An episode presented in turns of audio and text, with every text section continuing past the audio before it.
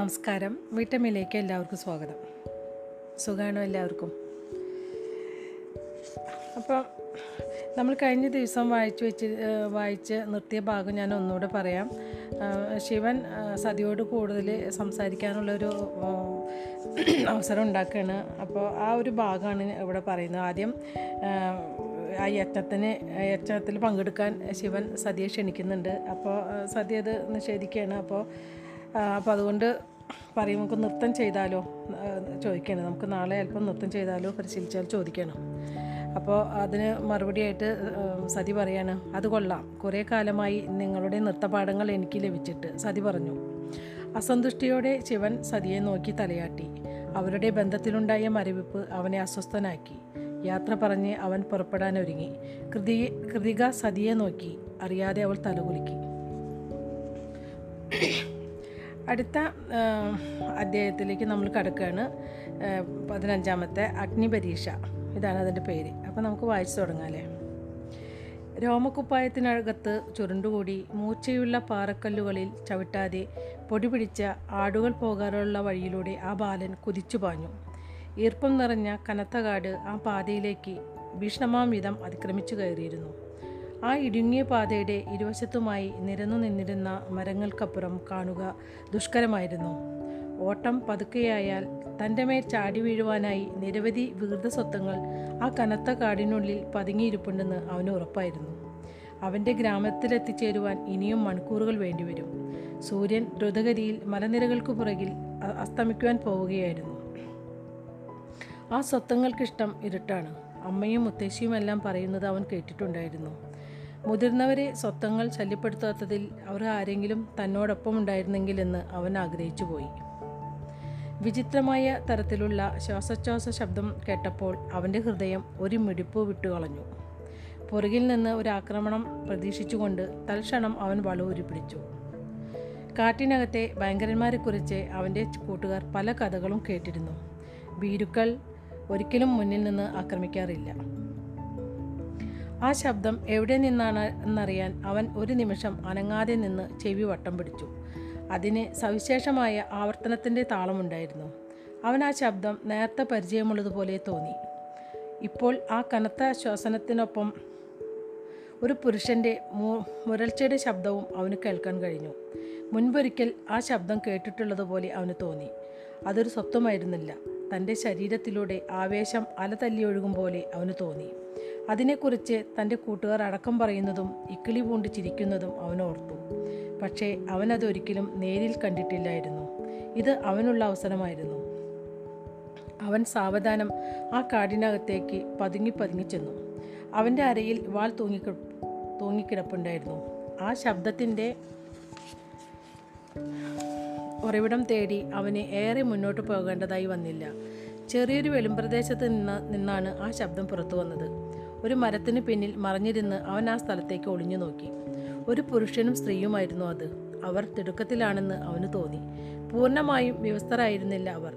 ഒരു പുരുഷന്റെ ശരീരം അസ അസാമാന്യമായ വിധം രോമാവൃതമായിരുന്നു. ഏതാണ്ട് ഒരു കരടിയെ പോലെ. അവിടെ നിന്ന് നോക്കുമ്പോൾ അവന് അയാളുടെ പുറം ഭാഗമേ കാണാൻ കഴിഞ്ഞിരുന്നുള്ളൂ. എന്നാൽ ആ സ്ത്രീയുടെ മുൻവശം അവന് കാണാൻ കഴിഞ്ഞു. അത് അതിസുന്ദരിയായിരുന്നു അവൾ. നീണ്ട് ഇടതൂർന്ന അവളുടെ കേശഭാരം മോഹവികാരമുണർത്താൻ പോന്നതായിരുന്നു. ഭാഗികമായി കീറിയ മാർക്കുപ്പായത്തിനകത്തു നിന്നും ഉറച്ച മുലകൾ പുറത്തേക്ക് ദൃശ്യമായിരുന്നു. അതിക്രൂ അതിക്രൂരമായ സംഭോഗം മൂലം ആ മുലയുടെ മുകളിലെ അരികുകൾ ചുവന്നിരുന്നു. പാവാട വലിച്ചു കീറിയിരുന്നതിനാൽ നീണ്ട മനോഹരമായ കാലുകൾ അനാവൃതമായിരുന്നു. ആ ബാലൻ സങ്കല്പത്തിനതീതമായി ആവേശം കൊണ്ടു. അവന്റെ ഏറ്റവും അടുത്ത സുഹൃത്തായ ഭദ്രനെ ഇക്കാര്യം അറിയിക്കുവാൻ അവന് തിടുക്കമായി. ആ കാഴ്ച കണ്ടുകൊണ്ടിരിക്കെ അവനിൽ അസ്വസ്ഥത വളർന്നു. അതിൽ എന്തോ കുറവുള്ളതുപോലെ അവന് തോന്നി. ആ പുരുഷൻ വികാരത്തിന്റെ കൊടുമുടിയിലെത്തിയപ്പോൾ സ്ത്രീ നിർ- നിർവികാരിയായി കിടന്നു. ഏതാണ്ട് മൃതപ്രാതയായി. അവളുടെ കൈകൾ ജീവനറ്റതുപോലെ ഇരുവശത്തുമായി കിടന്നു. അവളുടെ ചുണ്ടുകൾ ഇറു ഇറുകെ അടഞ്ഞു കിടന്നു. തന്റെ കമിതാവിനെ പ്രോത്സാഹിപ്പിക്കുന്ന മന്ത്രണങ്ങൾ അവളിൽ നിന്നും ഉയർന്നു കേട്ടില്ല. അവളുടെ ക- കവിളിലൂടെ ഒഴുകിയിരുന്നത് ആനന്ദക്കണ്ണീരായിരുന്നു. അതോ ബലാത്കാരത്തിന് അടിമപ്പെട്ടതിന്റെ കണ്ണിനീരായിരുന്നു. പക്ഷേ അതെങ്ങനെ സംഭവിച്ചു? ആ പുരുഷന്റെ കടാര കടാര സ്ത്രീയുടെ കയ്യെത്തും ദൂരത്താണ് കിടന്നിരുന്നത്. അവൾക്ക് വേണമെങ്കിൽ ആ കത്തിയെടുത്ത് അയാളെ കുത്തിമലർത്താമായിരുന്നു ആ ബാലൻ തലകുലുക്കി അവൻ തന്റെ മനസാക്ഷിയെ നിശബ്ദമാക്കുവാൻ ശ്രമിച്ചു. മിണ്ടാതിരിക്കി ഞാനിതൊന്ന് കാണട്ടെ. അടുത്തതായി ജീവിതകാലം മുഴുവനും അവനെ വേട്ടയാടിയ നിമിഷമായിരുന്നു കടന്നു വന്നത്. പെട്ടെന്ന് ആ സ്ത്രീയുടെ കണ്ണുകൾ അവന്റെ മേൽ പതിഞ്ഞു. സഹായിക്കണേ അവൾ ഉറക്കെ നിലവിളിച്ചു. ദയവായി സഹായിക്കണേ. പരിഭ്രമിച്ചു പോയ ആ ബാലൻ പുറകോട്ട് മലച്ചു. അവന്റെ വാൾ തറയിൽ വീണു. രോമാവൃതനായ ആ സ്വത്തം ആരെയാണ് അവൾ സഹായത്തിന് വിളിക്കുന്നതെന്ന് ശ്രദ്ധിച്ചു. ആ ചെറുക്കൻ തന്റെ വാൾ എടുത്തുകൊണ്ട് തണുത്തു മരവിച്ച കാലിന്റെ വേദന വകവയ്ക്കാതെ പാഞ്ഞു. തന്നെ പിന്തുടർന്നിരുന്ന ആ സ്വത്വത്തെക്കുറിച്ചോർത്ത് അവൻ ഭയഭീതനായി. ആ സ്വത്വത്തിന്റെ കനത്ത ശ്വാസോച്ഛ്വാസത്തിന്റെ ശബ്ദം അവന് അപ്പോഴും കേൾക്കാൻ കഴിഞ്ഞു. ചെറുക്കൻ ആ ഊടുവഴിയിലൂടെ തന്റെ ഗ്രാമം ലക്ഷ്യമാക്കി കുതിച്ചു പോഞ്ഞു. അവൻ അപ്പോഴും ആ കനത്ത ശ്വാസോച്ഛ്വാസത്തിന്റെ ശബ്ദം കേൾക്കാമായിരുന്നു. ഓരോ നിമിഷം കഴിയുന്തോറും അത് അടുത്തു വരികയായിരുന്നു. പെട്ടെന്ന് അവൻ ഇടത്തോട്ട് തിരിഞ്ഞു നിന്ന് വാൾ കൊണ്ട് ആഞ്ഞു വെട്ടി അവിടെയെങ്ങും ആരുമുണ്ടായിരുന്നില്ല. കനത്ത ശ്വാസോച്ഛ്വാസത്തിന്റെ ശബ്ദം അവിടെ എങ്ങും ഉണ്ടായിരുന്നില്ല. നിസ്സഹായ നിസ്സഹായയായ ഒരു സ്ത്രീയുടെ സഹായത്തിന് അപേക്ഷിച്ചുകൊണ്ടുള്ള രോദനം മാത്രമാണ് അവിടെ ഉണ്ടായിരുന്നത്. സഹായിക്കണേ ദയവ് ചെയ്ത് സഹായിക്കണേ. ആ ബാലൻ തിരിഞ്ഞു നോക്കി. പാവം സ്ത്രീ തിരിച്ചു പോ അവളെ സഹായിക്കേ. അവന്റെ അന്തരാത്മാവ് കേണു. ഒരു നിമിഷം അവൻ ശങ്കിച്ചു നിന്നു. പിന്നെ തിരിഞ്ഞ് ഗ്രാമം ലക്ഷ്യവെച്ച് പാഞ്ഞു. അരുത് തിരിച്ചു പോ അവളെ രക്ഷിക്കേ. വിയർത്തു കുളിച്ചുകൊണ്ടാണ് ശിവൻ ഉണർന്നത്. അവന്റെ ഹൃദയം ഭ്രാന്തമായി സ്പന്ദിച്ചു. ആ ഭയാനക ദിവസത്തിലേക്ക് തിരിച്ചു പോകാൻ ആഗ്രഹിക്കുന്ന പോലെ അവൻ തിരിഞ്ഞു നിന്നു. സ്വയം മോചനം നേടുന്നതിന് വേണ്ടി. പക്ഷേ യാതൊരു മോചനം സാധ്യമാവുകയില്ല. ആ സ്ത്രീയുടെ ഭീതി പൂണ്ട മുഖം അവന്റെ മനസ്സിലേക്ക് മടങ്ങിയെത്തി. അവൻ കണ്ണുകൾ അടച്ചു. മനസ്സിൽ പതിഞ്ഞു കഴിഞ്ഞ ആ രൂപത്തിന് നേർക്ക് എങ്ങനെ കണ്ണടയ്ക്കുവാൻ കഴിയും? കാൽമുട്ടുകൾ മുകളിലേക്ക് വലിച്ചു വെച്ച് അവൻ തല അതിൽ ചേർത്ത് വെച്ചു. തുടർന്ന് തനിക്ക് സ്വാതന്ത്ര്യമേകുന്ന ഒരേ ഒരു കാര്യം അവൻ ചെയ്തു. അവൻ കരഞ്ഞു. ദ്വിതീയ മണ്ഡപത്തിലെ മധ്യഭാഗത്തുള്ള വിശാലമായൊരു സ്ഥലത്താണ് യജ്ഞശാല സ്ഥാപിച്ചിരുന്നത്. കരാജാവ മെലൂഹയിലെ പോ പോലെ ലാളിത്യം ശീലമാക്കിയ സ്ഥലമല്ലായിരുന്നു. ജനശ്ര ജനശ്രദ്ധയാകർഷിക്കുന്നതിന് വേണ്ടി ആ അതിർത്തി നഗരം തെളിമയുള്ള വർണക്കൂടുകൾ കൊണ്ട് അലങ്കൃതമായിരുന്നു. ആ പ്രതലമപ്പാടെ തിളങ്ങുന്ന സ്വർണനിറം പൂശിയിരുന്നു. വർണം പൊലിമയോടെ അലങ്കരിക്കപ്പെട്ട തൂണുകളിൽ പൂക്കൾ കൊണ്ട് തോരണം ചാർത്തിയിരുന്നു. ഒരു തുണിപ്പന്തൽ കെട്ടി ഉയർത്തിയിട്ടുണ്ടായിരുന്നു. ആ സൂര്യവംശികളുടെ കൊടി അടയാളം ആലേഖനം ചെയ്ത ചുവപ്പും നീലയും നിറങ്ങളിലുള്ള കൊടിക്കൂറകൾ തൂണുകളിൽ അന്തസ്സോടെ തൂങ്ങിയാടിക്കൊണ്ടിരുന്നു. മോടിയും ദാടിയും നിറഞ്ഞതായിരുന്നു ആ അന്തരീക്ഷം. നഗരമണ്ഡപത്തിന്റെ ഏറ്റവും അറ്റത്തേക്ക് വന്നുകൊണ്ട് ജുലേശ്വർ ശിവനെ യജ്ഞശാലയിലെ വിശിഷ്ടാതിഥികൾക്കുള്ള ഇരിപ്പ് ഇരിപ്പിടത്തിലേക്ക് നയിച്ചു. പ്രവിശ്യാധിപന്റെ ആവർത്തിച്ചുള്ള അഭ്യർത്ഥന പ്രകാരം ശിവൻ തന്റെ കഴുത്തിൽ കെട്ടിയിരുന്ന പരുത്തി കൊണ്ടുള്ള ആവരണം യജ്ഞസമയത്ത് അഴിച്ചുമാറ്റി. പർവതേശ്വരനും ബൃഹസ്പതിയും നീലകണ്ഠന്റെ വലതുഭാഗത്ത് ഉപവിഷ്ടരായപ്പോൾ ജുലേശ്വരനും ആയുർവേദിയും ഇടത്തുഭാഗത്ത് ഇരുപ്പുറപ്പിച്ചു. നന്ദിയും വീരഭദ്രനും ശിവന്റെ തൊട്ടുപിന്നിൽ ഇരിക്കുവാനായി ക്ഷണിക്കപ്പെട്ടു. ഇത് കീഴ്വഴക്കത്തിന് വിരുദ്ധമായിരുന്നുവെങ്കിലും നീലകണ്ഠന്റെ അപേക്ഷ മാനിച്ച് മാനിച്ച് ജുലേശ്വർ അതിന് സമ്മതിക്കുകയായിരുന്നു. അന്താരാഷ്ട്ര നിലവാരമുള്ള ഒരു അതിർത്തി നഗരത്തിന്റെ ഭരണാധികാരിയായ ജുലേശ്വർ കരുതിയത് വളരെ കർക്കശനായ വളരെ കർക്കശമായ മെലൂഹ നിയമങ്ങൾക്ക് ആ നഗരത്തിൽ പ്രായോഗികമായ സൗകര്യത്തിനു വേണ്ടി ചെറിയ തോതിലുള്ള വിട്ടുവീഴ്ചകൾ ആവാമെന്നായിരുന്നു. അദ്ദേഹത്തിന്റെ ഈ സമീപനം വിവിധ വംശത്തിലും വിഭാഗത്തിലും പെട്ട ആളുകളെ ആ നഗരത്തിലേക്ക് ആകർഷിക്കുകയും വസ്തുക്കളുടെയും സേവനങ്ങളുടെയും ആശയങ്ങളുടെയും ഒരു വിനിമയ കേന്ദ്രമായി ആ നഗരത്തെ മാറ്റുകയും ചെയ്തു. ശിവൻ സതിയുടെ മട്ടുപ്പാവിന് നേരെ നോക്കി. അവിടെ നിന്നാൽ ആ യാഗശാല കാണാം. യജ്ഞം നടക്കുമ്പോൾ സതിക്ക് ആ മണ്ഡപത്തിൽ പ്രവേശിക്കാൻ അനുമതിയില്ലെങ്കിലും സുരക്ഷിത സുരക്ഷിതമായ അകലത്തിൽ നിലകൊള്ളുന്ന ആ അറയിൽ നിന്നുകൊണ്ട് അവൾക്കിതെല്ലാം കാണാം. അവിടെ നടക്കുന്ന കാര്യങ്ങൾ നിരീക്ഷിച്ചുകൊണ്ട് ആ അറയിലെ തിരശീലയ്ക്ക് പിന്നിലായി കൃതികയ്ക്കൊപ്പം അവൾ നിൽക്കുന്നത് ശിവൻ കണ്ടു. ഒരു യാഗത്തിന് മുന്നോടിയായി പതിവുള്ള ചടങ്ങ് എന്ന നിലയിൽ യജ്ഞാചാര്യൻ ഔപചാരികമായി ഇങ്ങനെ ചോദിച്ചു. ഈ യജ്ഞം നടത്തുന്നതിനോട് ആർക്കെങ്കിലും എതിർപ്പുണ്ടെങ്കിൽ ഇപ്പോൾ പറയണം. പിന്നീട് ഒരിക്കലും ഇക്കാര്യം ഉന്നയിക്കാൻ പാടില്ല. ഇത് പരമ്പരാഗതമായി പതിവുള്ള ചോദ്യമായിരുന്നു. ഇതിന് ആരും മറുപടി പ്രതീക്ഷിക്കാറില്ല. അതുകൊണ്ടായിരിക്കാം എനിക്ക് എതിർപ്പുണ്ട്. എന്നൊരു ശബ്ദം കേട്ടപ്പോൾ പല ശബ്ദങ്ങൾ ചേർന്നൊരു ആരവം അവിടെ രൂപപ്പെട്ടത്. എവിടെ നിന്നാണ് ആ ശബ്ദം ഉയർന്നതെന്ന് മനസ്സിലാക്കുവാനായി ആർക്കും തിരിഞ്ഞു നോക്കേണ്ടതായി വന്നില്ല. സാമ്രാജ്യത്തിന്റെ വടക്കു പടിഞ്ഞാറൻ പ്രദേശത്തുള്ള വളരെ പ്രാകൃതമായ പ്രദേശത്തു നിന്നുള്ള തരക് എന്ന കുടിയേറ്റക്കാരനായിരുന്നു അത്. കരാജാബയിൽ താമസമാക്കിയതു മുതൽ അയാൾ പാപം മൂലം ജീർണിച്ചുപോയ ഈ നഗരത്തിന്റെ സദാചാര നിയമപാലകനായി സ്വയം അവരോധിച്ചു. ആർക്കാണ് എതിർപ്പെന്ന് അറിയുവാനായി ശിവൻ കഴുത്തുന്നുയർത്തി ഏറ്റവും പുറകിലായി പൂജ നടക്കുന്ന സ്ഥലത്തിന്റെ ഏറ്റവും അറ്റത്ത് സതിയുടെ മട്ടുപ്പാവിന്റെ തൊട്ടു താഴെയായി തരക് നിൽക്കുന്നത് ശിവൻ കണ്ടു. രാക്ഷസീയ രൂപമുള്ള ഭീമാകാരമായ വയറും പേശികൾ മുഴച്ചു നിൽക്കുന്ന കൈകളും കാലങ്ങളായി നടക്കുന്ന പോരങ്ങൾ പോരാട്ടങ്ങൾ മൂലം ലഭിച്ച പരുക്കൻ മുറിപ്പാടുകൾ നിറഞ്ഞ മുഖവുമാണ് അയാൾക്കുണ്ടായിരുന്നത് അയാൾ ഒരു വികൃത രൂപമായിരുന്നു. കൈത്തണ്ടകൾ കൈത്തണ്ടയിൽ കെട്ടിയിരുന്ന ഉറുക്കുകളിൽ നോക്കാതെ തന്നെ സൈന്യത്തിന്റെ ഏറ്റവും അടിസ്ഥാന വിഭാഗത്തിൽപ്പെട്ട പദവികളിൽ ജോലി ചെയ്തിരുന്ന ഒരു ക്ഷത്രിയനാണ് തരക് എന്ന് മനസ്സിലാക്കാവുന്നതേയുള്ളൂ കടുത്ത ഈർഷ്യത്തോടെ ജുലേശർ തരകിനെ തുറച്ചു നോക്കി. എന്താണിതൊക്കെ? നമ്മുടെ അലങ്കാരപ്പണികളിൽ ചന്ദ്രവംശി നിറങ്ങൾ ഉപയോഗിച്ചിട്ടില്ലെന്ന് നാം ഉറപ്പ് വരുത്തിയിട്ടുണ്ട് അതോ യജ്ഞത്തിന് ഉപയോഗിക്കുന്ന ജലത്തിന്റെ ഊഷ്മാവ് വേദങ്ങൾ പറഞ്ഞ പ്രകാരമല്ലെന്ന് നിങ്ങൾക്ക് തോന്നുന്നുണ്ടോ?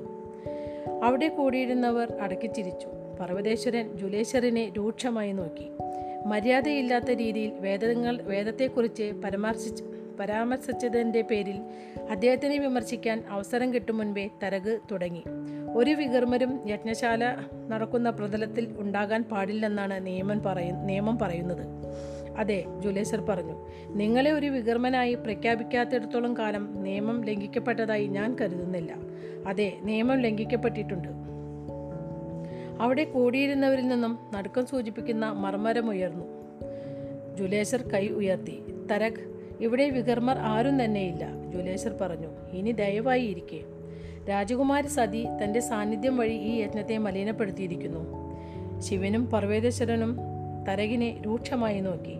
അവിടെ കൂടിയിരുന്നവരെ പോലെ ജുലേശ്വരും തരക് പറഞ്ഞത് കേട്ട് അമ്പരം നിന്നുപോയി. തരക് ജുലേശ്വർ പറഞ്ഞു നീ വല്ലാതെ കാടുകയറുന്നു. സതി രാജകുമാരി ഇപ്പോൾ അതിഥി മന്ദിരത്തിനകത്താണ്. അത് ജ്ഞാന നിയമങ്ങൾക്കനുസൃതമായ കാര്യമാണ്. അവർ യജ്ഞശാല നിൽക്കുന്ന പ്രതലത്തിൽ സന്നിധി സന്നിഹിതയല്ല. ഇനി ഞാൻ നിന്നെ ചാട്ടു ചാട്ടവാറ് കൊണ്ടടിക്കും മുൻപേ ഒരിടത്തിരിക്കേ. എന്തിന്റെ പേരിൽ താങ്കൾക്കെന്നെ ചാട്ടയ്ക്കടിക്കുവാൻ കഴിയും? തരക് ഉറക്കെ ചോദിച്ചു. നിയമത്തിനു വേണ്ടി വാദിക്കുന്നത് മെലൂഹയിൽ ഒരു കുറ്റകൃത്യമല്ല. പക്ഷേ ഇവിടെ നിയമം ലംഘിക്കപ്പെട്ടിട്ടില്ല.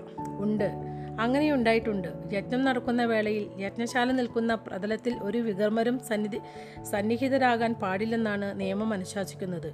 ഇപ്പോൾ ഈ യജ്ഞം നടക്കുന്നത് നഗരത്തിന്റെ ദ്വിതീയ പ്രതലത്തിലാണ്. എന്നാൽ ഈ പ്രതലത്തിൽ താമസിക്കുന്നതിലൂടെ കുമാരി യജ്ഞത്തെ മലിനപ്പെടുത്തുകയാണ്.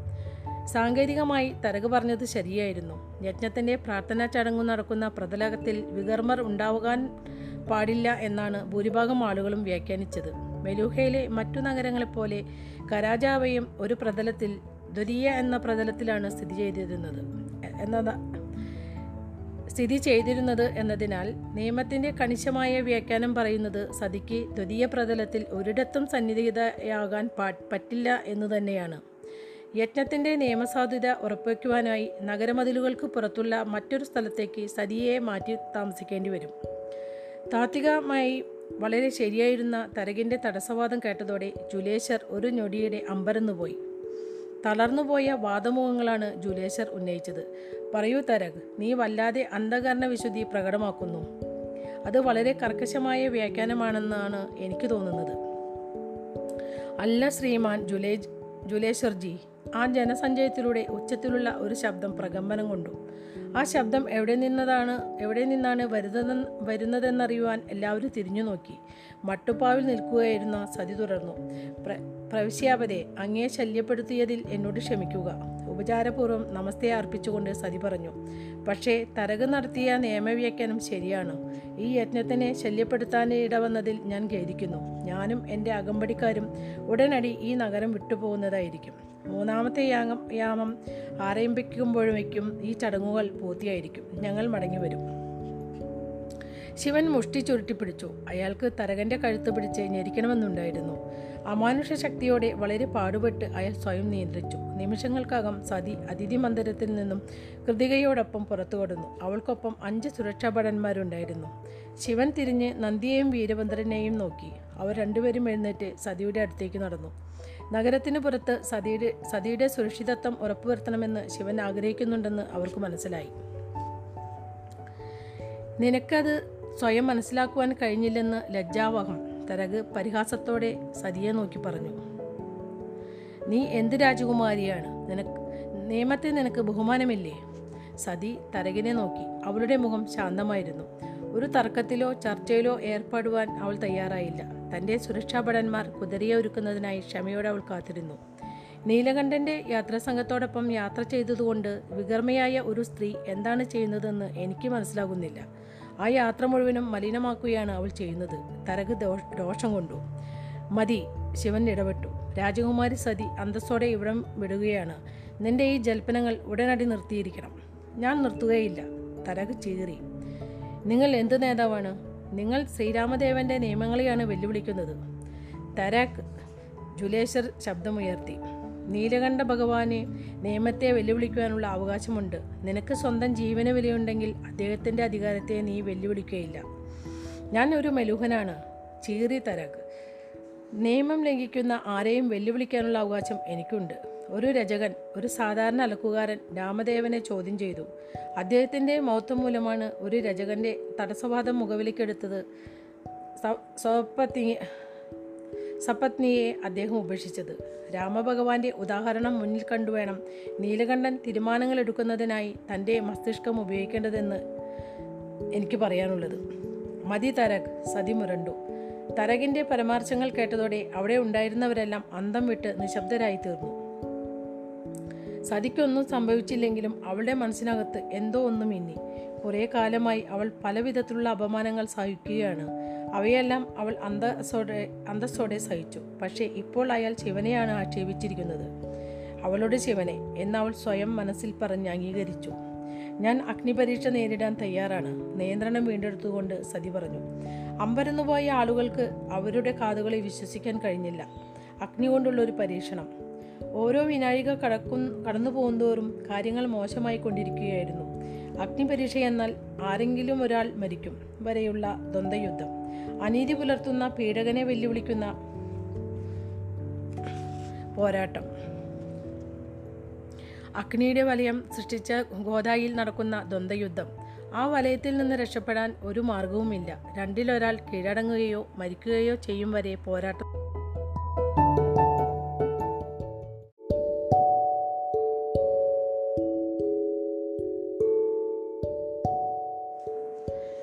രണ്ടിലൊരാൾ കീഴടങ്ങുകയോ മരിക്കുകയോ ചെയ്യും വരെ പോരാട്ടം തുടരും.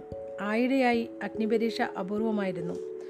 ഒരു സ്ത്രീ പോരാട്ടത്തിന് മുൻകൈയെടുക്കുന്നത് കേട്ടുകേൾവിയില്ലാത്ത കാര്യമായിരുന്നു. ഇതിന്റെ യാതൊരു കാര്യവുമില്ല കുമാരി ജുലേശർ അപേക്ഷിച്ചു. സതി തന്റെ രാജ്യത്ത് വെച്ച് കൊല്ലപ്പെടുമോ എന്നതായിരുന്നു അവിടുത്തെ ജനങ്ങളെപ്പോലെ ജുലേശ്വരം ഭയപ്പെട്ടിരുന്നത്. ഭീമാകാരനായ തരക് നിശ്ചയമായും അവളെ കശാപ്പ് ചെയ്യും. ചക്രവർത്തിയുടെ ക്രോധം ഭയങ്കരമായിരിക്കും. തരകിന്റെ നേർക്ക് തിരിഞ്ഞുകൊണ്ട് ജുലേശർ ഉത്തരവിട്ടു. നീ നീ വെല്ലുവിളി സ്വീകരിക്കാൻ പാടില്ല. അവ തരക് പറയാണ് എന്നിട്ട് വേണം എന്നെ ഭീരുവെന്ന് വിളിക്കാൻ. നിന്റെ ധീരത തെളിയിക്കുവാൻ നിനക്ക് ആഗ്രഹമുണ്ടോ? പർവതേശ്വരൻ അപ്പോൾ ആദ്യമായി സംസാരിച്ചു. എങ്കിൽ എന്നോട് പോരാട്ടത്തിന് വാ. സതിയുമായി സഹായിയായി സതിയുടെ സഹായിയായി ഞാൻ വരാം.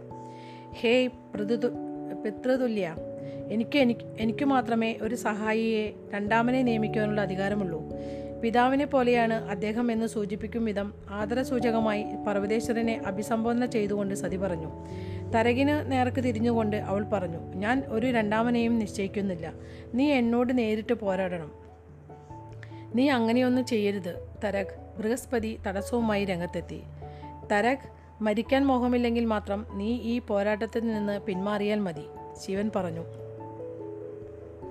നീലകണ്ഠന്റെ വാക്കുകൾ കേട്ട് എല്ലാവരും നെറ്റിത്തിരിഞ്ഞു നോക്കി. സതിയെ നോക്കിക്കൊണ്ട് ശിവൻ തുടർന്നു. കരാജാബയിലെ പൗരന്മാരെ രാജകുമാരി നേ പോരാടുന്നത് ഞാൻ കണ്ടിട്ടുണ്ട്. അവൾക്ക് ആരെയും പരാജയപ്പെടുത്താൻ കഴിയും. ദേവന്മാരെ പോലും നടുക്കത്തോടെ സതി ശിവനെ നോക്കി. ഞാൻ ഈ വെല്ലുവിളി സ്വീകരിക്കുന്നു. തരക് മുരണ്ടു തരകിനെ നോക്കി തലയാട്ടിയ ശേഷം സതി തന്റെ വെളുത്ത കുതിരയുടെ പുറത്ത് ചാടിക്കയറി പോകാനൊരുങ്ങി. ആ ച ചത്ത ആ ചത്തരത്തിന്റെ അറ്റത്തെത്തിയപ്പോൾ കുതിരയുടെ കടിഞ്ഞാണൊന്ന് വലിച്ച് കടിഞ്ഞാണിലൊന്ന് വലിച്ചു നിർത്തി. ഒരിക്കൽ കൂടി ശിവനെ നോക്കി. അയാളെ നോക്കി മന്ദഹസിച്ച ശേഷം മന്ദഹസിച്ച ശേഷം അവൾ കുതിരയെ ഓടിച്ചുപോയി. മൂന്നാം യാമത്തിന്റെ തുടക്കത്തിലാണ് ശിവനും ബൃഹസ്പതിയും ആരും കാണാതെ വ്യായാമമുറിയായ വാർജീഷ ഗൃഹത്തിലെത്തിയത്. തന്റെ രണ്ടു കൂട്ടുകാരുമായി തരക് ആയോധന പരിശീലനം നടത്തു നടത്തുന്നത് രഹസ്യമായി കാണുവാനാണ് അവർ അവിടെ എത്തിയത്. അന്നത്തെ യജ്ഞം ഒരു പരാജയമായിരുന്നു. അടുത്ത ദിവസം രാജകുമാരി കൊല്ലപ്പെടും എന്ന ആശങ്ക മൂലം ജനങ്ങളിൽ ആർക്കും ആ ചടങ്ങിൽ പങ്കെടുക്കുവാൻ ഉത്സാഹമുണ്ടായിരുന്നില്ല. എന്നാൽ ഒരിക്കൽ തീരുമാനിച്ചു കഴിഞ്ഞാൽ യജ്ഞം നടന്നേ മതിയാവൂ.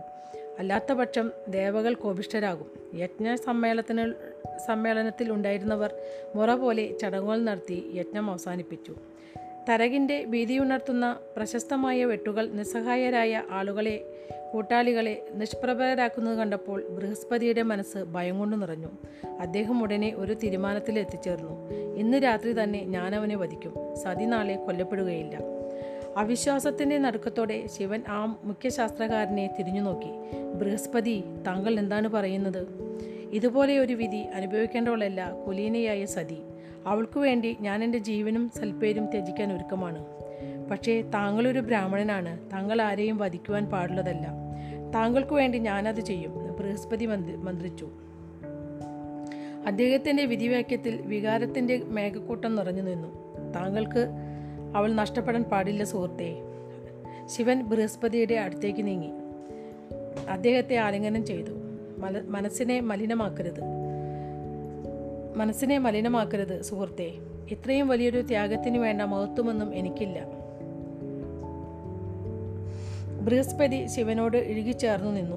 പിറകോട്ട് മാറുന്നതിനിടയിൽ ശിവൻ പറഞ്ഞു എന്തായാലും താങ്കളുടെ ത്യാഗത്തിന്റെ ആവശ്യം വരില്ല. സൂര്യൻ കിഴക്കുതിക്കുന്നതുപോലെ നാളെ സതി തരകനെ തോൽപ്പിക്കുന്നു എന്ന കാര്യം ഉറപ്പാണ്.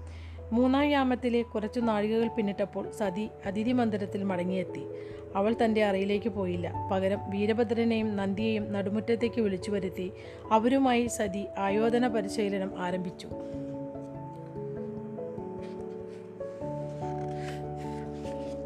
അല്പനേരം കഴിഞ്ഞപ്പോൾ പർവതേശ്വരൻ അവശനായ പോലെ അവിടേക്ക് നടന്നു വന്നു. സതിയുമായുള്ള തന്റെ അവസാനത്തെ സംഭാഷണമായിരിക്കും ഇത് എന്ന് അദ്ദേഹത്തിന്റെ മുഖത്തെ ഭാവം വ്യക്തമായി വിളംബരം ചെയ്തു.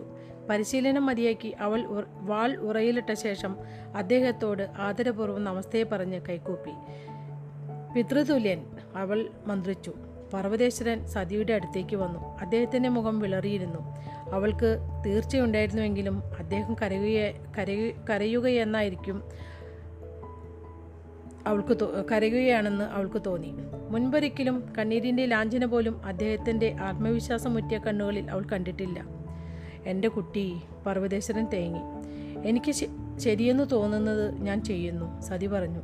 എനിക്കതിൽ സന്തോഷം തോന്നുന്നു. അപ്പോൾ എന്തെങ്കിലും പറയുവാനുള്ള ശക്തി കണ്ടെത്തുവാൻ പർവതേശ്വരന് സാധിച്ചില്ല. അന്നു രാത്രി തരകനെ നിഗ്രഹി നിഗ്രഹിച്ചാലോ എന്ന് പർവതേശ്വരൻ ഒരു നിമിഷം ആലോചിച്ചു. പക്ഷെ അത് നിയമവിരുദ്ധമായിരിക്കും. തൊട്ടടുത്ത നിമിഷം ശിവനും ബൃഹസ്പതിയും അങ്ങോട്ട് കടന്നു വന്നു. ശിവൻ പർവതേശ്വരന്റെ മുഖം ശ്രദ്ധിച്ചു. ആ സർവസൈന്യ സൈന്യാധിപന്റെ മുഖത്ത് ആദ്യമായിട്ടാണ് അവൻ തളർച്ചയുടെ ലക്ഷണങ്ങൾ കാണുന്നത്. പർവതേശ്വരന്റെ മുഖത്തെ വിഷമം അവന് മനസ്സിലാക്കുവാൻ കഴിഞ്ഞെങ്കിലും സതിയുടെ മേൽ അത് ചെലുത്തുവാൻ പോകുന്ന സ്വാധീനം അവനെ അംഗീകരിക്കാൻ കഴിയുന്നതായിരുന്നില്ല. ഞാൻ വൈകിപ്പോയതിൽ ഖേദിക്കുന്നു ശിവൻ ഉത്സാഹത്തോടെ പറഞ്ഞു. അവിടെയുണ്ടായിരുന്ന എല്ലാവരും അവനെ നോക്കി. യഥാർത്ഥത്തിൽ ഞാനും ബൃഹസ്പതിയും തരകിനു വേണ്ടി വരുണ ഭഗവാന്റെ ക്ഷേത്രത്തിൽ പ്രാർത്ഥിക്കുവാൻ പോയതായിരുന്നു ശിവൻ പറഞ്ഞു. ഇഹലോകത്തു നിന്നും പരലോകത്തേക്കുള്ള അവന്റെ ആത്മാവിന്റെ യാത്ര സുഖകരമായിരിക്കണേ എന്നാണ് ഞങ്ങൾ പ്രാർത്ഥിച്ചത്. സതി പൊട്ടിച്ചിരിച്ചു. തുടർന്ന് അവിടെ കൂടി കൂടിയിരുന്നവരെല്ലാം പൊട്ടിച്ചിരിച്ചു. ഭദ്രൻ സതിക്ക് പരിശീലനത്തിന് പറ്റിയ ആൾ നീയല്ല ശിവൻ പറഞ്ഞു. നീ അതിവേഗം ചലിക്കുന്നു. നന്ദി നീ രാജകുമാരിയോട് പോരാടൂ. നിന്റെ അനായാസ വേഗത നിയന്ത്രിക്കണം. പിന്നെ സതിയെ നോക്കിക്കൊണ്ട് ശിവൻ തുടർന്നു. തരക് പരിശീലിക്കുന്നത് ഞാൻ കണ്ടു. അവന്റെ വെട്ടിന് നല്ല കരുത്തുണ്ട്. പക്ഷേ അവന്റെ വെട്ടിന്റെ ശക്തി മൂലം അവന്റെ വേഗത കുറയുന്നുണ്ട്. അവന്റെ കരുത്ത് അവന്റെ ബലഹീനതയാക്കി മാറ്റണം. നിന്റെ ദ്രുതഗതിയിലുള്ള ചലനങ്ങൾ ശരിക്കും ഉപയോഗിക്കുക. ഓരോ വാക്കും മനസ്സിലേക്ക് ആവാഹിച്ചുകൊണ്ട് സതി തലകുലുക്കി. നന്ദിയുമായി ചേർന്ന് അവൾ പരിശീലനം പുനരാരംഭിച്ചു. നന്ദിയുടെ സാവധാനത്തിലുള്ള നീക്കങ്ങളെ അപേക്ഷിച്ച് വളരെ ദ്രുതഗതിയിലുള്ള സതിയുടെ നീക്കങ്ങൾക്കൊടുവിൽ വധിക്കാൻ ശേഷിയുള്ള ഒരു വെട്ട് അവൾ അതിജീവിച്ചു.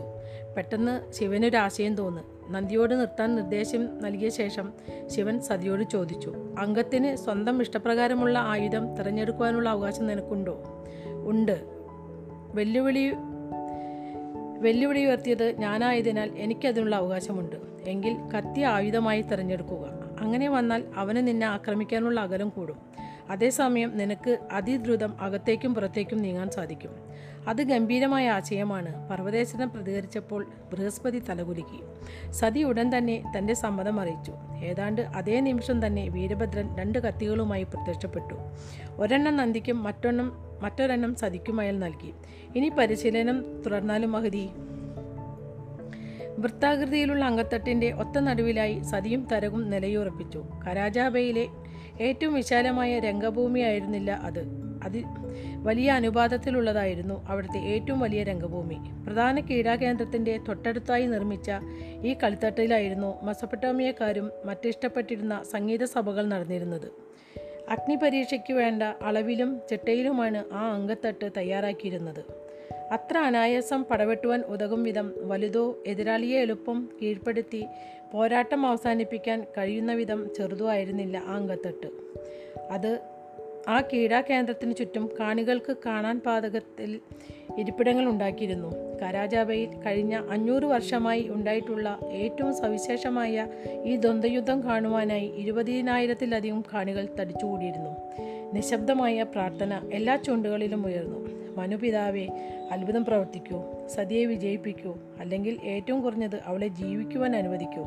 സതിയും തരകും പരസ്പരം നമസ്തേ എന്ന് അഭി അഭിവാദ്യം ചെയ്തു. അഭിമാനപൂർവം പോരാടൂ പോരാടുമെന്ന പൗരാണികമായ പ്രതിജ്ഞയുടെ ആവർത്തനമായിരുന്നു ആ അഭിവാദ്യം. ക്രീഡാകേന്ദ്രത്തിന്റെ പ്രധാന വേദിയുടെ ഏറ്റവും മുകളിലായി സ്ഥാപിച്ചിരുന്ന വരുണദേവന്റെ പ്രതിമയെ നോക്കി അവർ രണ്ടുപേരും ആ ജലത്തിന്റെയും സമുദ്രത്തിന്റെയും ദേവന്റെ അനുഗ്രഹാശിസ്സുകൾക്കായി അദ്ദേഹത്തെ വന്ദിച്ചു. വരുണ ദേവന്റെ പ്രതിമയുടെ തൊട്ടു താഴെയുള്ള പ്രധാന ഇരിപ്പിടം ജുലേശർ ശിവന് വേണ്ടി ഒഴിച്ചിട്ടു. പ്രവശ്യാധിപൻ ശിവന്റെ ഇടതുഭാഗത്തും അതിന്റെ തൊട്ടടുത്തായി ആയുർവേദിയും കൃതികയും ഇരുന്നപ്പോൾ ശിവന്റെ വലതുഭാഗത്തായി ബൃഹസ്പതിയും പർവതേശ്വരം പർവത പർവതേശ്വരനും ഇരിപ്പുറപ്പിച്ചു. നന്ദിയും വീരഭദ്രനും പതിവ് പോലെ ശിവന്റെ പിറകിലായിരുന്നു. തലേദിവസം പക്ഷിഭൂതനെ പക്ഷിദൂതനെ ദക്ഷന്റെ അടുത്തേക്ക് ഈ ദ്വന്ദ്യുദ്ധത്തെക്കുറിച്ചുള്ള സന്ദേശവുമായി അയച്ചിരുന്നു. എന്നാൽ അതിനുള്ള മറുപടി ലഭിക്കുന്നതിനുള്ള സമയം ശേഷിപ്പുണ്ടായിരുന്നില്ല. അവസാനം ജുലേശർ എഴുന്നേറ്റ് നിന്നു. അഗ്നിപരീക്ഷയെക്കുറിച്ചോർത്തപ്പോൾ അദ്ദേഹത്തിന്റെ ഉള്ളിൽ പരിഭ്രമമുണ്ടായിരുന്നുവെങ്കിലും പുറമേക്ക് അദ്ദേഹം ശാന്തനായിരുന്നു. ആചാരമനുസരിച്ച് മുഷ്ടി ചുരുട്ടി നെഞ്ചിൽ ചേർത്ത് പിടിച്ചുകൊണ്ട് അദ്ദേഹം ഉറക്കെ പ്രഖ്യാപിച്ചു സത്യം ധർമ്മം മാനം. ക്രീഡാകേന്ദ്രത്തിൽ കൂടിയിരുന്നവർ അത് അംഗീകരിക്കും വിധം ഉച്ചത്തിൽ പ്രതികരിച്ചു. സത്യം ധർമ്മം മാനം. തരകും സതിയും അത് ഏറ്റുചൊല്ലി. സത്യം ധർമ്മം മാനം. ജൂലേസർ തലകുലുക്കി അനുവാദം കൊടുത്തപ്പോൾ ക്രീഡാകേന്ദ്രത്തിന്റെ ചുമതലക്കാരൻ വിശുദ്ധാഗ്നി ഉപയോഗിച്ച് ചടങ്ങുകൾ തുടങ്ങുന്നതിന്റെ ഭാഗമായി വിളക്കു തെളിയിച്ചു. ആ വിളക്കിൽ നിന്നും എണ്ണ ഒഴിച്ചിട്ടിരുന്ന ചാലിലേക്ക് തീ പടർന്നു. അങ്കത്തട്ടിന് ചുറ്റും അഗ്നിയുടെ ഒരു വലയം പൂർത്തിയായി. അഗ്നിപരീക്ഷയ്ക്കുള്ള വലയം തയ്യാറായി. ജുലേശർ ശിവനെ നോക്കി പ്രഭു മത്സരം തുടങ്ങുന്നതിനുള്ള അനുവാദം നൽകിയാലും ആത്മവിശ്വാസത്തിന്റെ പുഞ്ചിരിയോടെ ശിവൻ സതിയെ നോക്കി. പിന്നെ ക്രീഡാകേന്ദ്രത്തിലെ ജനതയെ നോക്കി അദ്ദേഹം ഉറക്കെ പ്രഖ്യാപിച്ചു. അഗ്നിദേവന്റെ വിശുദ്ധാഗ്നിയിൽ സത്യം എപ്പോഴും വിജയിക്കട്ടെ. തരകും സതിയും ഉടൻ കത്തി ഉറയിൽ നിന്നും ഊരിപ്പിടിച്ചു. പരമ്പരാഗത പോരാളികളെപ്പോലെ തരക് കത്തി മുന്നിൽ ഉയർത്തിപ്പിടിച്ചു. തന്റെ കരുത്തിന് അനുയോജ്യമായ ശൈലിയാണ് തരക് തെരഞ്ഞെടുത്തിരുന്നത്. കത്തിൽ കത്തി മുന്നിൽ ഉയർത്തിപ്പിടിച്ചിരുന്നതിനാൽ സതി അടുത്തു വന്നാൽ എപ്പോൾ വേണമെങ്കിലും അയാൾക്ക് അവളെ വെട്ടാം. അയാൾ അത്രയ്ക്ക് ഇളകി കളിച്ചിരുന്നില്ല. അതുകൊണ്ട് സതിക്ക് തന്റേതായ രീതിയിൽ സ്വതന്ത്രമായ നീക്കങ്ങൾ നടത്താം. പോരാട്ടത്തിന്റെ ചട്ടങ്ങളെല്ലാം ലംഘിച്ചുകൊണ്ട് സതി കത്തി പുറകിലാണ് പിടിച്ചിരുന്നത്. ശത്രുവിൽ നിന്ന് സുരക്ഷിതമായ അകലം പാലിച്ച് പാലിച്ചിരുന്ന അവൾ കത്തി എപ്പോഴും വലതുകൈയിൽ നിന്ന് ഇടതുകൈയിലേക്ക് തിരിച്ചും മറിച്ചും മാറ്റി മാറ്റി പിടിച്ചുകൊണ്ടിരുന്നു. ആക്രമണം ഏതു ദിശയിൽ നിന്നായിരിക്കും എന്ന കാര്യത്തിന് തരകിന് ആശയക്കുഴപ്പമുണ്ടാക്കുക എന്നതായിരുന്നു സതിയുടെ ഉദ്ദേശം. അതേസമയം തരക് കഴുകനെപ്പോലെ സതിയുടെ ചലനങ്ങൾ ശ്രദ്ധിച്ചുകൊണ്ടിരുന്നു. അവളുടെ വലതുകൈ ചലിക്കുന്നത് അയാൾ കണ്ടു. കത്തി ഇപ്പോൾ അവളുടെ വലതു കൈയിലായിട്ടായിരുന്നു ഇരിക്കുന്നത്. പൊടുന്നനെ സതി ഇടത്തോട്ട് കുതിച്ചു. തരക് അനങ്ങാതെ നിന്നു. അവളുടെ വലതു കൈയിലാണ് കത്തിയെന്നും ഇടത്തോട്ടുള്ള അവളുടെ നീക്കം ഒരു സൂത്രമാണെന്നും അയാൾക്ക് മനസ്സിലായിരുന്നു. കത്തി പ്രയോഗിക്കണമെങ്കിൽ അവൾക്ക് വലത്തോട്ട് നീങ്ങേണ്ടതായി വരും. അതുപോലെ തന്നെ സതി ചടുലമായി വലഞ്ഞു വലത്തുമാറിക്കൊണ്ട് തരകിന്റെ വയറ് ലക്ഷ്യമാക്കി കത്തി ആഞ്ഞു വീശി. എന്നാൽ തരക് അത് മുൻകൂട്ടി മനസ്സിലാക്കിയിരുന്നു. കത്തി ഇടതു കൈയിലേക്ക് മാറ്റിപ്പിടിച്ച് അയാൾ സതിയുടെ നെഞ്ച് ലക്ഷ്യമാക്കി ആഞ്ഞുവെട്ടി. വലിയൊരു മുറിവുണ്ടാക്കിയെങ്കിലും അത് സതിയുടെ ശരീരത്തിൽ കൊണ്ടു. വലിയൊരു മുറിവുണ്ടാക്കിയില്ലെങ്കിലും അത് സതിയുടെ ശരീരത്തിൽ കൊണ്ടു. കാഴ്ചക്കാരെ കാഴ്ചക്കാരിൽ നിന്ന് ഒന്നിച്ചുള്ളൊരു നിശ്വാസം ഉയർന്നു സതി പുറകോട്ട് നീങ്ങി വീണ്ടും പോരിനൊരുങ്ങി. കത്തി വീണ്ടും പുറകിൽ പിടിച്ച് അവളത് ഒരു കൈയിൽ നിന്നും മറുകൈയിലേക്ക് മാറ്റി മാറ്റി പിടിച്ചു. തരക് അവളുടെ കൈകളെ അശ്ര സശ്രദ്ധം നിരീക്ഷിക്കുന്നുണ്ടായിരുന്നു. അവളുടെ ഇടതു കൈയിലായിരുന്നു കത്തി. അവൾ വലതുഭാഗത്തേക്ക് നീങ്ങുമെന്ന് അയാൾ പ്രതീക്ഷിച്ചു. അവൾ വലത്തോട്ട് തന്നെ നീങ്ങി. അവൾ പൊടുന്നനെ ഇടത്തോട്ട് വെട്ടിമാറുന്നതിനായി അവൻ കാത്തുനിന്നു. അതുപോലെ ഇടതു കൈ ആഞ്ഞു വീശി അവൾ ഇടത്തോട്ട് മാറി. സതിയുടെ കൈ അനങ്ങുന്നതിന് മുൻപ് തന്നെ തരക് പ്രവർത്തിച്ചു. അതുമൂലം ആ നീക്കം തരകിനെ ബാധിച്ചില്ല. അയാൾ തന്റെ വലതു കൈ കൊണ്ട് ആഞ്ഞു വെട്ടിയപ്പോൾ അത് അവളുടെ ഇടതു ഇടതു ചുമലിൽ ആഴത്തിലൊരു മുറിവുണ്ടാക്കി. കാളികൾ കാണികൾ ഭയാക്രാന്തരായി നിലവിളിച്ചു. സതി പൊടുന്നനെ പുറകോട്ട് നീങ്ങി. ചിലർ ഭയം മൂലം കണ്ണുകൾ അടച്ചു കണ്ണുകൾ അടച്ചു പിടിച്ചു ഭൂരിഭാഗം ആളുകളും കടുത്ത പ്രാർത്ഥനയിൽ ഏർപ്പെട്ടു. മരണം സംഭവിക്കുന്നെങ്കിൽ തൽക്ഷണം സംഭവിക്കട്ടെ. സാവധാനം വേദന അനുഭവിച്ചു കൊണ്ടാവ കൊണ്ട് ആവാതിരിക്കട്ടെ അത്. കുമാരി എന്താണ് കാണിക്കുന്നത്? ബൃഹസ്പതി പരിഭ്രാന്തിയോടെ ശിവനോട് ചോദിച്ചു. അവൾ എന്തിനാണ് ലക്കുലഗാനുമില്ലാതെ അയാളുടെ നേർക്ക് പായുന്നത്? ബൃഹസ്പതിയെ നിരീക്ഷിക്കുന്നതിനോടൊപ്പം ശിവൻ പർവതേശ്വരന്റെ മുഖവും ശ്രദ്ധിച്ചു. പർവതേശ്വരന്റെ മുഖത്ത് അത്ഭുതവും അതേസമയം കുമാരിയോടുള്ള ആരാധനയും നിറഞ്ഞ ഭാവമായിരുന്നു ബൃഹസ്പതിയെ പോലെ പരിഭ്രമമുണ്ടായിരുന്നില്ല അദ്ദേഹത്തിന്. എന്താണ് സംഭവിക്കുന്നതെന്ന് അദ്ദേഹത്തിന് മനസ്സിലായിരുന്നു. ആ പോരാട്ടം നടക്കുന്നതിനിടയ്ക്ക് തിരിഞ്ഞു നിന്നുകൊണ്ട് ശിവൻ പറഞ്ഞു അവൾ ഒരു കെണിയൊരുക്കിക്കൊണ്ടിരിക്കുകയാണ്. അങ്കത്തട്ടിനു നടുവിൽ സതി കത്തി പിറകിൽ നിന്ന് പിടിച്ച് ഇരുകൈകളിലേക്കും അതിവേഗം മാറ്റി മാറ്റിക്കൊണ്ടിരുന്നു. വലതുഭാഗത്തു നിന്നും എടുത്തു എടുത്തേട്ട് നീങ്ങുകയാണെന്ന വ്യാജാനം നീങ്ങിയെങ്കിലും കത്തി കൈ മാറ്റി പിടിച്ചില്ല. ഇടതുകൈ അയച്ചുകൊണ്ട് വലതുകൈയിൽ കത്തി മുറുകെ പിടിച്ചുകൊണ്ട് അവൾ ഒന്ന് വിശ്രമിച്ചു. തരക് സതിയെ വളരെ സശ്രദ്ധം വീക്ഷിക്കുന്നുണ്ടായിരുന്നു. സാവധാനം രക്തമൊഴുക്കി അവളെ ഇഞ്ചിഞ്ചായി വരിക്കാമെന്ന് അയാൾക്ക് നല്ല വിശ്വാസമുണ്ടായിരുന്നു. കത്തി അവളുടെ ഇടത് കൈയിലാണെന്നറിയാമായിരുന്നു തരകൻ. കത്തി അവളുടെ ഇടത് കൈയിലാണെന്നായിരുന്നു തരകന്റെ ധാരണ. അവൾ ആദ്യം വലത്തോട്ടും പിന്നെ ഇടത്തോട്ടും നീങ്ങുമെന്ന് തന്നെ അയാൾ നിശ്ചയിച്ചു. അവൾ വീറോടെ അങ്ങനെ ചെയ്തു. ഇടത് കൈകൊണ്ട് അവൾ വെട്ടുമെന്ന് കരുതി തന്റെ വലതു കൈകൊണ്ട് അയാൾ ആഞ്ഞു വീശി. സതി സുഖമായി പുറകോട്ട് തെന്നിമാറി സ്തബ്ധനായി പോയ തരകന് എന്തെങ്കിലും ചെയ്യാൻ കഴിയുന്നതിന് മുൻപേ വലതുഭാഗത്തൂടെ കുതിച്ചു കയറിയ സതി തന്റെ വലതു കൈയിലുണ്ടായിരുന്ന കത്തി തരകന്റെ നെഞ്ചു ലക്ഷ്യമാക്കി ആഴ്ത്തി. കത്തി തരകിന്റെ ശ്വാസകോശത്തിലൂടെ തുളച്ചു കയറി. ആ വെട്ടിന്റെ നടുക്കം അയാളെ നിശ്ചലനാക്കി. വായിൽ നിന്നും രക്തം കുതിച്ചു ചാടി കത്തി താഴേക്കിട്ട് അയാൾ ആടിയാടി പുറകോട്ട് നീങ്ങി. സതി യാതൊരു ദയവുമില്ലാതെ കത്തിയിലെ പിടി പിടുത്തത്തിന്റെ മുറുക്കം കൂട്ടിക്കൊണ്ട് അതിന്റെ പിടി വരെ നെഞ്ചിലാഴ്ത്തി. തര അനക്കമറ്റി പുറകോട്ട് തറയിലേക്ക് മറിച്ചു. ആ കീടാ കേന്ദ്ര ആ കീടാകേന്ദ്രം അപ്പാടെ സ്തംഭിച്ചു പോയി. ജഗന്മാതാവിന്റെ രൗദ്രമായ മുഖഭാവമായിരുന്നു സതിക്കപ്പോൾ. എൺപത്തിയഞ്ച് വർഷമായി അടക്കി വെച്ചിരുന്ന ക്രോധം ആ നിമിഷം അണപ്പൊട്ടിയൊഴുകി അയാളുടെ ശരീരത്തിൽ കഴിയാവുന്നിടത്തോളം നാശം വരുത്തുന്നതിനായി സാവധാനം ചുഴറ്റിക്കൊണ്ടാണ് അവൾ ആ കത്തി ഊരിയെടുത്തത്. തരകിന്റെ വായിൽ നിന്നും രക്തം പുറകെ പുറത്തേക്ക് കുതിച്ചൊഴുകി. രണ്ട് കൈകൊണ്ടും ആ കത്തി മുറുകെ പിടിച്ചു ഒരൊറ്റ വെട്ടിന് അയാളുടെ ഹൃദയത്തെ നുറുക്കി ദ്രുതഗതിയിൽ അയാളെ വധിക്കുവാനായിരുന്നു അവളുടെ ഉദ്ദേശം. അപ്രതീക്ഷിതമായാണ് പെട്ടെന്ന് അവിടെ രൗദ്രഭാഗം ശാന്തതയ്ക്ക് വഴിമാറി. അവളുടെ ഉള്ളിൽ നിന്നും ആ രൗദ്രോർജം ആരോ വലിച്ചൂറ്റിയെടുത്തതുപോലെയായിരുന്നു അത്. അവൾ ചുറ്റും നോക്കി. ദുഷ്ടസംഹാരകനായ ശിവൻ തന്റെ സിംഹാസനത്തിലിരുന്നു കൊണ്ട് ചെറിയൊരു മന്ദഹാസത്തോടെ അവളെ നോക്കിക്കൊണ്ടിരുന്നു. പിന്നെ അവൾ തരകനെ നോക്കി മന്ത്രിച്ചു ഞാൻ നിനക്ക് മാപ്പ് തരുന്നു. കീടാകേന്ദ്രം ആഹ്ലാദമുഖരിതമായി. ആ പോരാട്ടത്തിന് വരുണദേവൻ തിരനാടകം എഴുതിയാൽ പോലും അത് ഇത്രത്തോളം പൂർണമാവുകയില്ല. സൂര്യവംശികൾ ഏറെ പ്രിയപ്പെട്ടതായി കരുതിയിരുന്നതെല്ലാം അതിലുണ്ടായിരുന്നു. സമ്മർദ്ദമേറുമ്പോൾ തീവ്രമായി എതിർക്കുമെങ്കിലും വിജയിച്ചു കഴിഞ്ഞാൽ ഉദാരമതിയാകുന്ന ശൈലി. കത്തി ഉയർത്തിപ്പിടിച്ചുകൊണ്ട് സതി അട്ടഹസിച്ചു. ജയ് ശ്രീരാം. ആ ക്രീഡാകേന്ദ്രത്തിലുണ്ടായിരുന്നവരെല്ലാം അത് ഏറ്റുചൊല്ലി ജയ് ശ്രീരാം. ശിവനു നേരെ തിരിഞ്ഞ് സതി ഒരിക്കൽ കൂടി ഗർജിച്ചു. ജയ് ശ്രീരാം. ജയ്. വികാരഭരിതനായ ശിവന്റെ ചുണ്ടിൽ നിന്നും ബാക്കിയുള്ള വാക്കുകൾ പുറത്തു വന്നില്ല. ഞാൻ ഈ ഗർജനം പൂർത്തിയാക്കിയില്ലെങ്കിലും ശ്രീരാമദേവൻ അതൊന്നും ഗൗരവമായി കാണില്ല. താൻ പ്രണയിക്കുന്ന സ്ത്രീയുടെ മുന്നിൽ തന്റെ കണ്ണീർ കാണിക്കാതിരിക്കുവാനായി ശിവൻ മറ്റൊരിടത്തേക്ക് മുഖം തിരിച്ചു. ആത്മനിയന്ത്രണം വീണ്ടെടുത്തുകൊണ്ട് തേജസ്സാർന്ന മന്ദസമിതത്തോടെ ശിവൻ സതിയെ നോക്കി. അവൾ ശിവനെ തന്നെ നോക്കിക്കൊണ്ടിരുന്നു. ശിവന്റെ ആരാധന കണ്ടപ്പോൾ അവളുടെ ഉള്ളിൽ ഉറങ്ങിക്കിടന്നിരുന്ന വികാരങ്ങൾ അലയടിച്ചുണർന്നു അത് സഹിക്കാൻ കഴിയാതെയപ്പോൾ സതി കണ്ണുകൾ അടച്ചു. അപ്പോൾ നമ്മുടെ ഈ അധ്യായം ഇവിടെ പൂർത്തിയാവുകയാണ്. വളരെ നല്ല രസകരമായൊരു അധ്യായമായിരുന്നല്ലേ ഇത്? അപ്പം അത് വായിച്ചു കഴിഞ്ഞപ്പോൾ ഒരു സമാധാനം തോന്നുന്നു.